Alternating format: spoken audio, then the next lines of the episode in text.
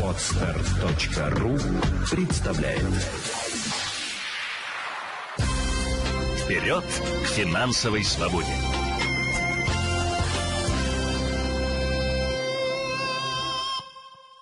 Лекции на телеканале 78 продолжаются, и сегодня мы говорим об инвестициях, куда инвестировать и не рисковать. Радик, Возможно инвестировать ли ли, я бы сказала так на самом деле, потому что эта тема для всех сложная. Но Елена Феоктистова, директор Центра финансовой культуры, расскажет нам об инвестициях, поможет разобраться в этой непростой теме, действительно немножко приоткрыть завесу тайны. Здравствуйте, Елена. Добрый день. Рада вот вас куда видеть. же можно в это непростое время вкладывать, ну, чтобы и зарабатывать? Чтобы не потерять. этом. Да. Как бы так вложить, чтобы сохранить и еще при этом заработать? Да. Ну Да, это самый актуальный вопрос, который, к- когда речь заходит про инвестиции. Вообще, э, хотелось бы сразу начать с того, что в инвестициях очень много иллюзий и мифов. И я бы сегодняшнюю лекцию как раз-таки посвятила рискам в инвестировании и возможно ли вообще э, вкладывать деньги, чтобы не потерять. То есть бывают ли такие инвестиции без риска? И если да, то как, какие правила нужно соблюдать для того, чтобы избежать этих рисков? В первую очередь, э, сразу же задаю вопрос и телезрителям, и вам, ребята. Скажите, пожалуйста, зачем нужны инвестиции? Как вам кажется? Вот есть идеи. Чтобы обеспечить себя какой-то, может быть, финансовой подушкой в будущем, если ты все грамотно сделал. Ну и э, шикарно встретить свою старость на берегу моря, в большом доме. Вы большие молодцы. У меня прям первый слайд как раз-таки, а, что инвестиции нам нужны в первую очередь для того, чтобы заработать на пенсию. Потому Мгм. что а, человек в активные годы жизни живет и зарабатывает больше. С возраста нам хочется уже больше времени уделять семье, там, может быть, внукам, если, а, или детям даже. Кто-то хочет и пораньше уйти на пенсию. И при этом сохранить уровень потребления, чтобы у нас не было так называемого дефицита между доходами и расходами. Поэтому инвестиции очень полезны для того, чтобы создавать свой пенсионный капитал. Потому что благодаря, а, если мы будем откладывать регулярно, у нас накопятся деньги, и благодаря инвестициям их можно сохранить. Второй а, и э, второй, вторая причина, для чего нужны инвестиции, это, конечно, для скорости накопления на финансовые цели. Возможно, вы мечтаете э, купить машину, дом или же э, какое-то кругосветное путешествие. Может быть, мечтаете о пассивном доходе. Благодаря тому, что вы будете регулярно откладывать на инвестиции, в процессе работы, вы сможете в будущем накопить на желанные цели быстрее. Почему? И с этим связана третья причина. А, Для чего же нужно инвестировать и зачем? Для того, чтобы сохранить деньги над инфляцией. Потому что мы знаем, есть такой, а, как сказать, процесс, который съедает наши сбережения. Если мы будем все время откладывать депозит, то они, к сожалению, утратят свою покупательную способность. То есть раньше на 100 рублей я могла купить и хлеб, и молоко, и яйца, то сейчас я могу что-то одно, или даже если э, два продукта, то они будут сильно меньше. Да? Там не десяток яиц и литр молока, а может быть пол-литра молока и там пяток яиц. Хотя я недавно увидела в магазине даже по три яйца продают. Только чисто на яичницу. А, И э, когда мы начинаем говорить про инвестиции, мы очень часто начинаем верить в иллюзии.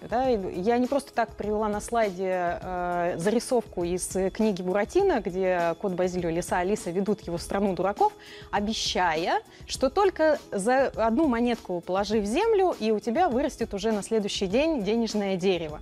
Вот с этими иллюзиями мы сейчас и будем бороться. И, конечно же, я расскажу, а как правильно себя вести для того, чтобы зарабатывать в инвестициях, а не терять. А, Первая иллюзия – прибыль должна быть уже завтра.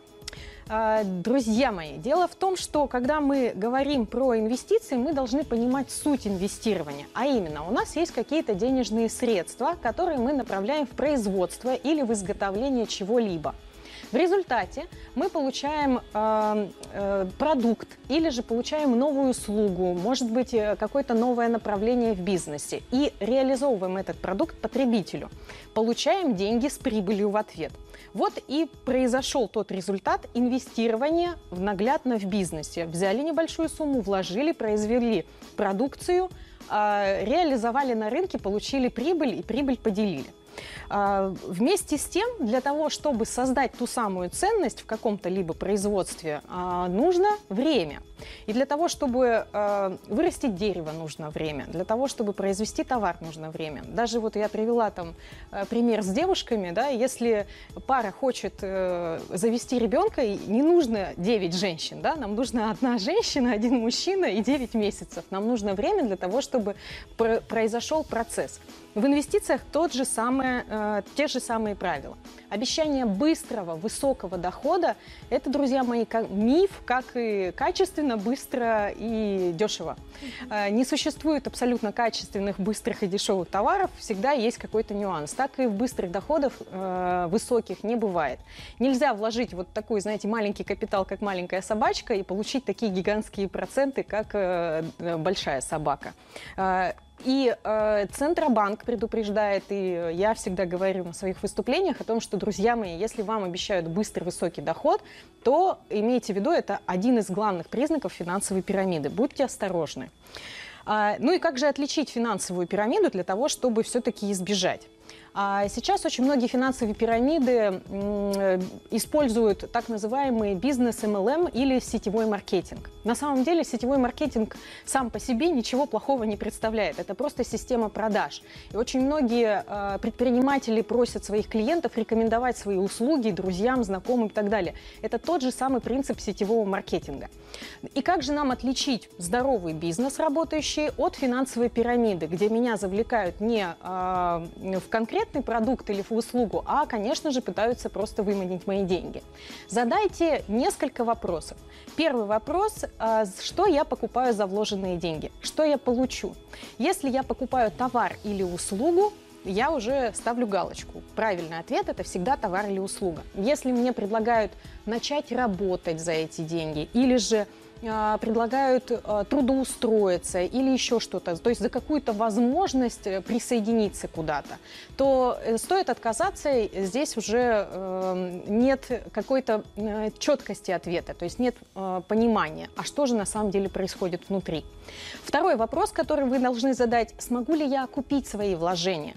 Если я покупаю косметику через э, представителей, распространителей, я могу эту косметику продать своей близкой подруге или сестре, или, там, не знаю, маме. Мож... Я могу подарить это кому-то в подарок и тем самым сэкономив, э, не покупая подарки человеку на день рождения. Если же вы не можете продать э, спокойно эту этот товар, то, скорее всего, нужно опасаться э, рисков потери. Второй вариант, если я приобретаю через сетевой маркетинг какие-то услуги, и простое использование окупается. Очень часто м, компании продают, например, э, через э, рынок MLM, то есть через сетевой маркетинг, э, полиса страхования жизни. Если я купила полис страхования жизни и со мной произошла травма, я обращаюсь в страховую компанию, получаю выплату, таким образом я купила этот полис. То есть это тоже допустимо. Да, я не могу продать его кому-то, но я могу воспользоваться финансовой компенсацией, которую он предусматривает. А, вот это тоже является положительным признаком того, что вы не рядом с пирамидой. Если же вам говорят о том, что ну, ничего получить не получится, вам нужно привлечь кого-то еще для того, чтобы выгоду какую-то сделать, или же вам продают какой-то непонятный сертификат, который относится исключительно к этой компании, и продать его, конечно же, вы не можете, и он никакой полезной функции не несет, а, простое использование тоже не помогает его окупить, соответственно, тоже будьте осторожны. Ну и третий вопрос, который необходимо задать, а есть ли у компании просто клиенты? Есть ли люди, которые пользуются товарами или услугами этой организации? И если ответ положительный, то можно рассмотреть их более подробно. Но если отрицательный, все клиенты являются или дистрибьюторами, или посредниками, или агентами, или сотрудниками, то будьте осторожны. Вполне возможно, что вас и привлекают работать в эту организацию именно для того, чтобы э, другой человек получил компенсацию. Исходя из, вашего, из ва- ваших денег, которые вы потратите, он получит свой доход. Такая взаимосвязь как раз-таки прослеживается в финансовых пирамидах, когда обогащение идет за счет другого клиента, а не за счет рынка, где используется товар или услуга. Э, какие еще критерии необходимо использовать для того, чтобы избежать рисков? Конечно же, подумайте, на чем конкретно зарабатывают, то есть в чем суть бизнеса компании. Какие, есть ли лицензии на сайте Центробанка? Очень важно помнить о том, что привлечение денег у населения – это лицензируемый вид деятельности. И все банки, все страховые компании порядочные имеют эти лицензии, поэтому залезть на сайт ЦБ и посмотреть в реестре не составит труда. А, не верьте сайту самой компании, проверьте ее, потому что нарисовать сейчас в фотошопе и выставить на обозрение можно все что угодно. Доверяйте только э, сайтам, так скажем, проверенных организаций. А, структура активов, кредитный рейтинг стоит учитывать и, конечно, кто является учредителем и какая есть финансовая отчетность. Я не призываю анализировать это все самостоятельно, но как минимум запросить вы это можете, а как следствие уже понять, как себя ведет организация. А, что там написано в этой отчетности? Действительно ли они занимаются какой-то инвестиционной деятельностью? Или, может быть, у них там другая деятельность, которая к инвестициям не имеет отношения? Например, агентские услуги или еще что-нибудь в этом духе. И какое же верное поведение, когда мы говорим э, о, о первой иллюзии, что доход может быть быстрый уже завтра? Верное поведение – разобраться в инвестициях и регулярно инвестировать свободные денежные средства – первую очередь, когда мы говорим про инвестиции, мы должны понимать, что работаем мы с тремя юридическими лицами. Это фондовая биржа, такой финансовый институт, который обеспечивает взаимодействие всех других структур. По сути, это рынок, но продают там не э, огурцы и помидоры, а продают финансовые инструменты, акции и облигации.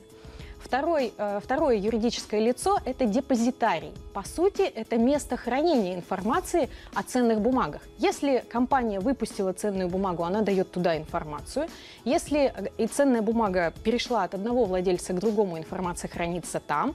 И таким образом э, является такой, знаете, еще один контролирующий орган, который обеспечивает гарантию того, что вот вы купили акцию «Газпром», и это подтверждается не только сделкой, но еще и подтверждается а, записанный вот в реестре у депозитария. Ну и третье юридическое лицо, без которого нам не выжить, это, конечно же, брокер. Дело не в том, что мы должны туда бежать и слушаться брокера. Дело в том, что нас не выпустят на фондовый рынок, если мы не подпишем два договора. Первый договор с брокером мы заключаем о брокерском счете, а второй договор, который мы заключаем, это э, о счете э, депо, а именно Э, счет, который э, в депозитарии содержится информация, что хранится на нем, какие активы мы приобрели или купили. Когда мы покупаем акции или облигации, получаем выгоду в виде дивидендов или же купонов, э, деньги падают на брокерский счет. Из брокерского счета мы можем вывести на свой банковский. А брокер не гарантирует инвестору не знаю, как возврат? Скажем так, да, как какие-то, какую-то защиту нет, в случае чего нет, не гарантируют? Нет, нет. Брокеры не являются банковской структурой, и они не ведут, а, не несут ответственность за э, деньги, которые у вас. Они не могут э, их просто так взять и украсть, конечно, безусловно. Здесь есть определенные ограничения. Но если вы потратите, купив какую-то акцию какой-то компании или облигацию, и прогорите, то брокер ответственности за это не несет. Mm-hmm. Это только ваша, так скажем, инвестиционная стратегия. Ну а сам брокер вообще несет ответственность? Э, он же распоряжается э, деньгами он не распоряд... Ну, он, э, смотрите, каждый брокер подпишет с вами договор о том, что денежные средства, которые находятся на брокерском счете, предположим, вы купили акции и облигации. Вот вы завели там, я не знаю, 10 тысяч рублей, а купили на них акции и облигации. Денег у вас на счете нет. А, возвращаясь к вопросу о, брокера, э, о брокере и именно о работе с ним, мы должны понимать, что это посредник на рынке э, между биржей и нами. Мы не можем э, купить акцию и облигацию без его участия. Мы обязательно должны заключить эти договоры. Но это не означает о том, что мы должны выбирать брокера бездумно. Обязательно используйте критерии надежности, про, которых я говорила, про которые я говорила ранее, и каждого брокера анализируйте на наличие лицензии на осуществление брокерской деятельности. Второе, Вторая иллюзия, которая, с которой сталкиваемся непосредственно, когда говорим про инвестиции, в инвестициях важна высокая доходность. На самом деле, друзья, вы должны понимать о том, что высокая доходность – это признак сверхрискового инструмента. Чем выше доходность, тем выше риск потерять свои сбережения потому что ну, нет дыма без огня, как говорится. И сам, один из самых, наверное, надежных инструментов, который вы знаете, это покупка Недвижимости. Совершенно верно. Люди всегда руководствуются тем о том, что ну хотя бы стены будут. Если что-то пойдет не так, ну хотя бы сохраню то, что вложил. Но и правильный подход в инвестициях необходимо учитывать о том, что вообще есть э, три вида инвестиционных инструментов, так называемые критерии инвестирования. А, я их называю три кита. Надежный, и туда входит и недвижимость в долгосрочную аренду, и э, депозит до миллиона четыреста, и акции, облигации госзайма ОФЗ. Э, Ликвидные инструменты – это те инструменты, которые позволяют нам сохранить привычный уровень потребления. То есть э, нет, э, нет обесценивания э, денежных средств, которые мы вложили. Зарабатывают вровень с инфляцией. Ну и, конечно же, доходные инструменты – это те, которые позволяют нам заработать чуть больше над инфляцией и получить сверхдоход. И задача каждого из инструментов соответствует, соответствует его, его названию. Если в надежных инструментах мы стремимся сохранить свои сбережения, то в ликвидных мы хотим компенсировать инфляцию, чуть-чуть заработать вровень. Mm-hmm. Потому что депозит, он не позволяет нам, конечно, окупать инфляцию ни в каком виде, сколько бы мы депозитов не открывали.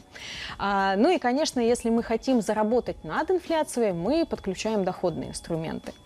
А, примеры. Э, таких видов инвестиций. В надежных это депозиты до миллиона четыреста, недвижимость. А в ликвидных инструментах это акции голубых фишек. А голубыми фишками принято называть акции крупных компаний – Э, Газпром, Сбербанк, Роснефть и другие крупные компании, которые вы все знаете и не раз э, слышали про них. Ну и, конечно же, бизнес э, будет являться доходным видом инвестиций, так называемые прямые инвестиции. И у меня не просто так сделана пометка о том, что это бизнес, который работает, в котором вы разбираетесь. Если это ваш новый стартап, то э, не будет он еще являться так называемым прямой инвестицией или доходным инструментом. Почему? Потому что не понимая рисков в самом бизнесе, вы можете столкнуться с нюансами, которые приведут к убыткам. Поэтому хорошо отлаженный бизнес, когда я знаю, где э, стелить соломку, это будет прямой инвестицией, потому что и доходность там, там будет больше. Все остальное под вопросом. А, ну и, конечно, есть э, примеры э, так называемых доходных инвестиций в виде акций, облигаций. Это акции маленьких компаний, небольших, которые только-только вышли на рынок, еще не завоевали свои территории. У облигаций, э, если компания выпускает так называемые долговое обязательство, где она гарантирует о том, что она вернет, это будет документ называться облигацией. И а, облигации, которые выпускают небольшие компании, называют мусорными или доходными. Не потому, что они э, не принесут вам э, как-то, скажем, гарантированно потеряют. Нет, они могут принести вам высокий доход, но и компания может обанкротиться, и вы действительно можете потерять больше денег, чем если вы вложите, э, купите облигацию того же там, Сбербанка, предположим. Там мы понимаем о том, чтобы компания ушла с рынка, это что-то такое очень необычное должно случиться. Ну и, конечно же, правильнее всего вкладывать в работающий бизнес, это покупать акции, облигации или даже фонды ETF, которые состоят из того или иного актива в виде акций или фонд ETF в виде облигаций. А, разница между акциями и облигациями кратко для того, чтобы все понимали. Акция э, – это часть компании. Ее выпускают э, юридические лица, коммерческие организации, которые продают долю, и вы вправе получать дивиденды, прибыль, э, когда компания работает. В случае, если компания уходит с рынка, банкротится, к сожалению, вы не получите вложенные средства обратно. Облигации – это уже долговое обязательство или от компании, или от государства. И вы, вкладывая деньги в облигации, покупая их, получаете купоны, гарантированный так называемый доход – если компания обанкротится, то у вас есть шанс вернуть вложенные денежные средства или в полном объеме, или частично. Зависит от того, как будет компания уходить с рынка. Ну и вывод, который важно сделать для того, чтобы избежать вот иллюзии высокого доходности или всего, и не потерять свои сбережения, в первую очередь распределяйте деньги. Не вкладывайте все денежные средства, так называемые, в один актив. А, помните, что яйца нужно держать в разных корзинах корзинках. Если мы берем акции разных компаний, это разные активы или все-таки инвестиция здесь э, складывается общая? Если вы берете акции разных компаний из разных секторов рынка, а, это будут разные активы. Потому что если вы возьмете, предположим, акции «Газпрома», «Лукойла», «Роснефти», а, то это будет все нефтегазовый сектор, и, соответственно, любое влияние цен на нефть сразу же будет влиять на ваш портфель, и на ваши акции. Мгм. Вместе с тем, если вы возьмете финансовый сектор, предположим, Сбербанк или ВТБ, возьмете нефтегазовый сектор, а, тоже тот же «Газпром» или «Лукойл», или «Роснефть», и возьмете, предположим, IT-сектор. Это могут быть и акции Яндекса, или же это могут быть и ритейлы продуктовые, а, Мгм. магазины. Вот это разные сектора рынка, и я уже э, защищаю себя от того, что я не вкладываю куда-то в одно место. А вот э, что касается криптовалюты, криптоплатформы теперь какие-то есть, да? А, в данном случае это является инвестицией либо сохранением денежных средств? Э, В данном случае это является сверхрисковым экспериментом, а, потому что а, в основе любой криптовалюты лежит э, так называемая вера а, людей в то, что криптовалюта будет расти. Вы должны понимать о том, что там не будет дополнительной доходности. Если покупая акцию или облигацию, вы получаете в акциях дивиденды, а в облигациях купоны, то вкладываясь в криптовалюту, вы просто верите в то, что она будет расти. Там нет никакой дополнительной капитализации. И дальше уже ваше желание или же это продавать когда-то, или же это продолжать э, наращивать. И самый важный момент, который стоит учитывать, э, я, честно говоря, отношу это к сверхрисковым инструментам и всегда говорю о том, что только люди, которые разбираются в IT-технологиях, являются программистами и понимают все подоплеку, они могут так развлекаться. А человеку, который э, занимается своим делом, работает, э, ему тратить время и деньги на изучение этого инструмента, он только больше потеряет, чем приобретет. Ну и, конечно, нужно помнить о том, что криптовалюта, она строится, опять же, по принципу сетевого маркетинга.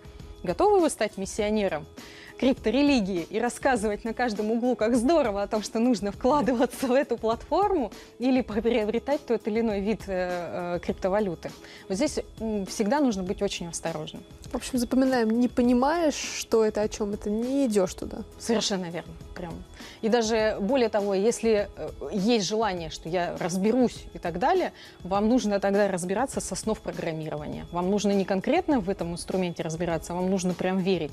А я могу честно сказать, у меня есть клиенты, которые э, вкладываются в криптовалюту, но они все программисты. Все.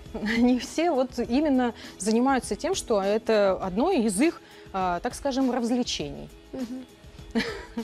Следующая иллюзия, которую стоит учитывать, как раз-таки профессионалу помогут. Я, я точно смогу узнать у профессионала. И мы начинаем доверять в этой иллюзии банкам, брокерам, вот таким же вот э, крипто-пропагандистам, которые рассказывают о том, что вот здесь обязательно все будет. Но, друзья мои, во, всех, э, по, во всей помощи профессионалов это всегда нужно учитывать, что это спорный инструмент, потому что за рекомендации нужно платить. И как бы нам не остаться, э, ну, хоро- хорошо, если мы остались просто без шерсти, да, а ведь барашка могут и на мясо пустить, и тогда это уже будет все гораздо сложнее. Важно именно считать расходы по тому или иному инструменту. Я сделала такую таблицу, как э, вам принесут какую доходность непосредственно 10 годовых с учетом издержек в год. Если изначально я вложила 10 тысяч рублей под 10 годовых, то э, я заработаю 1000 рублей за год. И если у меня будет 3% издержки, то я заработаю всего лишь 670 рублей, потому что издержки съедят мою доходность. И когда я говорю о том, что 10 тысяч рублей по 10 годовых я зарабатываю за год тысячу, за 5 лет аж 6 тысяч, за 25 лет 98 тысяч. Хорошо, 25 лет, наверное, долго ждать. Давайте 10 лет, 15 тысяч, приятная цифра. Включаем издержки всего лишь 3%. И получается, так, сейчас одну секунду, у меня здесь... а, и получается о том, что вы зарабатываете гораздо меньше, всего лишь со- 57% от потенциального дохода. Вместо 15 тысяч вы зарабатываете всего лишь 10 9 тысяч рублей за 10 лет инвестиций. Поэтому очень важно считать именно комиссии, которые берут профессионалы. Всегда это учитывайте. И, может быть, они предлагают что-то отдельное, но они такие комиссии включают, что вся ваша доходность съедается. И иногда достаточно просто разобраться, что они вам предлагают, и приобрести это самостоятельно, сэкономив на управленческих расходах те самые. В инвестициях нельзя избежать рисков. Нельзя. Но а, можно именно учиться управлять. Какие риски есть? В первую очередь, это, конечно, полная потеря денежных средств. Если я покупаю, то я сразу же могу вот потерять. А, второй риск – это так называемый риск волатильности, а именно динамики. Я вложила 100 тысяч рублей в акции, в облигации. Проснулась, предположим, 9 марта да, 2020, по-моему, насколько я помню. И вот вместо 100 тысяч рублей у меня там уже 50 тысяч рублей. Конечно же, как, кстати, вы будете к этому относиться? Будет тяжело? Будет паника, и, скорее всего, если это нефтегазовый сектор, то я начну продавать эти акции. Как управлять рисками? Есть риски полной потери денег, есть риски волатильности, динамики так называемые. И, конечно же, есть риски высоких издержек. В первую очередь, главными инструментами управления нужно помнить о том, что когда входить или когда начинать инвестиции, результат это дает менее 10%. То есть успех от этого не зависит. Важнее всего заниматься диверсификацией, а именно распределять. Чем больше у вас будет активов, а именно или акции, или облигации, а может быть золото, а может недвижимость, это все разные активы считаются, а, и будет, будет больше разных компаний из разных секторов рынка, тем будет безопаснее для вашего портфеля. Что-то может идти вниз, что-то вверх, какие-то отрасли могут наоборот зарабатывать, а какие-то наоборот падать. Например, ритейлы сейчас продуктовые очень хорошо зарабатывают, в отличие, предположим, от э, других компаний. А, обязательно разные классы активов, а именно и разные или облигации, или акции, или золото, и, конечно же, учитывайте так называемую свою степень риска, насколько вы готовы хорошо себя чувствовать, а, если у вас э, будет просадка высокая. Чем больше облигаций, тем более стабильный портфель. Чем больше акций, тем портфель более подвержен динамике волатильности. И, конечно, инвестиции должны быть регулярными. Ни в коем случае не надо вкладывать сразу же всю сумму денежных средств для того, чтобы успеть заработать. Вкладывайте постепенно, по чуть-чуть. Э, пускай это будет по несколько тысяч рублей, но э, раз в месяц, чем это будет э, один раз и сразу большая сумма. Лучше по 2, 3, 5 тысяч рублей ежемесячно. Таким образом вы сможете сделать так называемый средний вход и купить по средней цене.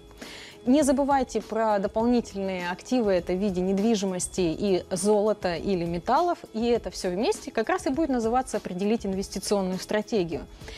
А лучше всего со стратегией инвестиционной работает инвестиционный портфель, когда мы с вами раскладываем те самые инвестиционные инструменты по чуть-чуть в свой большой, так скажем, портфель, в свой большой э, э, счет, предположим, брокерский, или же это может быть сделано на Excel, на X, в Excel. Э, все при этом инструменты можно включить туда. Можно включить и недвижимые, э, можно включить и надежные инструменты, и ликвидные, и доходные и э, качество и, соответственно, стабильность портфеля будет зависеть от того, каких больше. Если у вас будет больше доходных инструментов, то, соответственно, риск э, потерять портфель, потратить деньги будет э, больше. Если будет больше надежных, то портфель будет сохраняться. Больше ликвидных инструментов, значит, будет так зарабатывать вровень над инфляцией. Самый-самый сейчас вот популярный, э, так скажем, э, инструмент, который э, можно приобретать спокойно, не разбираясь глубоко в инвестициях, это фонды ETF. Что это такое? По сути, э, есть управляющая компания, которая приглашает вас приобрести э, акции или облигации тех или иных компаний, и покупая всего лишь один пай, вы становитесь владельцем сразу нескольких организаций. Э, очень удобно, потому что не нужно накапливать большие суммы. Там ниже издержки, чем в ПИФах, предположим, если вы слышали о таком инструменте, который предлагают, там издержки выше, вот у ETF-фондов издержки поменьше. И при этом не нужно много тратить денег. Дело в том, что вы можете купить три фонда фактически, и вот у вас уже будет сбалансированный портфель. Фонд акций, фонд облигаций и, предположим, золото. Все, у вас есть диверсификация внутри каждого актива, у вас есть диверсификация по активам в целом, и, конечно же, делайте просто это регулярно. Помните о том, что на долгосрочном промежутке рынок обыграть нельзя. А, помните о том, что граждане России могут приобретать ETF даже на индивидуальный инвестиционный счет. Есть у нас такая услуга от государства для того, чтобы а, направить людей на приобретение акций и облигаций компаний российских. А, был создан, так скажем, льготный индивидуальный инвестиционный счет, который позволяет получить налоговый вычет, если у вас белая зарплата, или позволяет не платить налог а, в случае дохода при продаже активов. Купили вы, предположим, какие-то акции или облигации, продержали их, предположим, три года. Есть, кстати, нюанс о том, что три года должен быть этот счет открыт. И вы их продали и заработали прибыль. По закону вы должны с этой прибыли заплатить 13%. Если вы работали с индивидуальным инвестиционным счетом, то 13% вам платить не надо. Или, как второй вариант, вы, э, можете получить налоговый вычет, просто э, заведя деньги на индивидуальный инвестиционный счет. Э, если у вас есть белая зарплата, то часть денежных средств вы возвращаете. Конечно же, размер вычета зависит от того, сколько вы оплатили. Если ваш доход 15 тысяч рублей, вы в год оплатили 23 400, соответственно, и вернуть вы можете тоже 23 400. Есть верхний потолок налогового вычета, нельзя его вернуть больше, чем на сумму от 400 тысяч. Миллион можно заводить, но только 400 тысяч будет подлагаться налоговому вычету.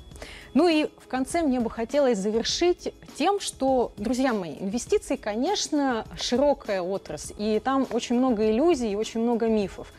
А, читайте литературу, читайте книги, которые позволят вам разобраться и не бойтесь именно а, изучать что-то новое. Не обязательно бежать вкладываться, ни в коем случае. Вначале разберитесь, внимательно прочитав. И я вот как раз, ребят, хотела бы вам вручить в подарок две книжки Спасибо для того, чтобы большое. вы большое э, занимались просвещением своим. А, так и называется «Инвестиции без риска». Стоит ли, э, достаточно ли прочитать книгу и пойти вкладываться, пойти в биржу, э, искать брокера, либо еще стоит э, дополнительно пройти какие-то курсы? Вот если вы прочитаете эту книгу «Инвестиции без риска», поверьте, этого будет достаточно. Там пошаговая инструкция дана, и там даны все домашние задания для того, чтобы и как проанализировать брокера, и как э, купить активы, и как выбрать их, и как сформировать портфель. Это все сказано. Ну вот у нас на паузе возникли вопросы по поводу инвестиций в золото. Вот каким образом это происходит? Это же не приобретение акций, а приобретение металла. Вы можете, золото можно приобретать несколькими путями. Первое, во-первых, есть фонды ETF. То есть э, на бирже можно также, ну, вот московской фондовой бирже можно То есть купить... физически мы можем не видеть золото Да, свое. совершенно верно. То есть можно купить фонд ETF, пай. И э, там э, этот пай привязан к котировкам золота. Есть там такая одна биржа в Лондоне, которая вот, собственно, самое-самое главное считается, и все сверяют котировки по их стоимости. Вы можете купить золотые слитки, но я не рекомендую, потому что там возникает НДС 20%. Сразу вспоминаем риск о высоких издержках. А, В банке их продают или другие поставщики, но обязательно важно смотреть сертификаты. И, конечно, вы можете приобретать инвестиционные монеты. Инвестиционные монеты, они более доступны, и это действительно живая монетка, живой металл, который вы можете подержать в руках. Что касается рисков, а, про страхование своих инвестиций, а, как это можно осуществить и можно ли вообще? Застраховаться. А, э, вот инвестирование рисков не избежать, только управлять ими. Застраховать их вы не можете, потому что э, вы вкладываетесь э, в акции или облигации живого бизнеса, живой компании. Насколько будет опытный маркетинг или насколько будет опытный менеджмент, чтобы компания продолжала развиваться, мы с вами не сможем угадать. Будут ли они нарушать какие-то правила или наоборот они будут работать во благо организации, а, мы не знаем. И вместе с тем мы можем просто выбрать несколько компаний, вкладываться в крупные а, отрасли, в крупные бизнесы, которые уже много лет на рынке и которым ну, достаточно сложно будет их сместить. Елена Феоктистова, директор Центра финансовой культуры, была у нас сегодня а, в студии. Спасибо еще раз. Надеюсь, что наши зрители тоже наконец узнали а, для себя, что же такое инвестиции, открыли этот мир. Как же важно быть финансово грамотным, тогда ты будешь и финансово обеспеченным. Вперед к финансовой свободе!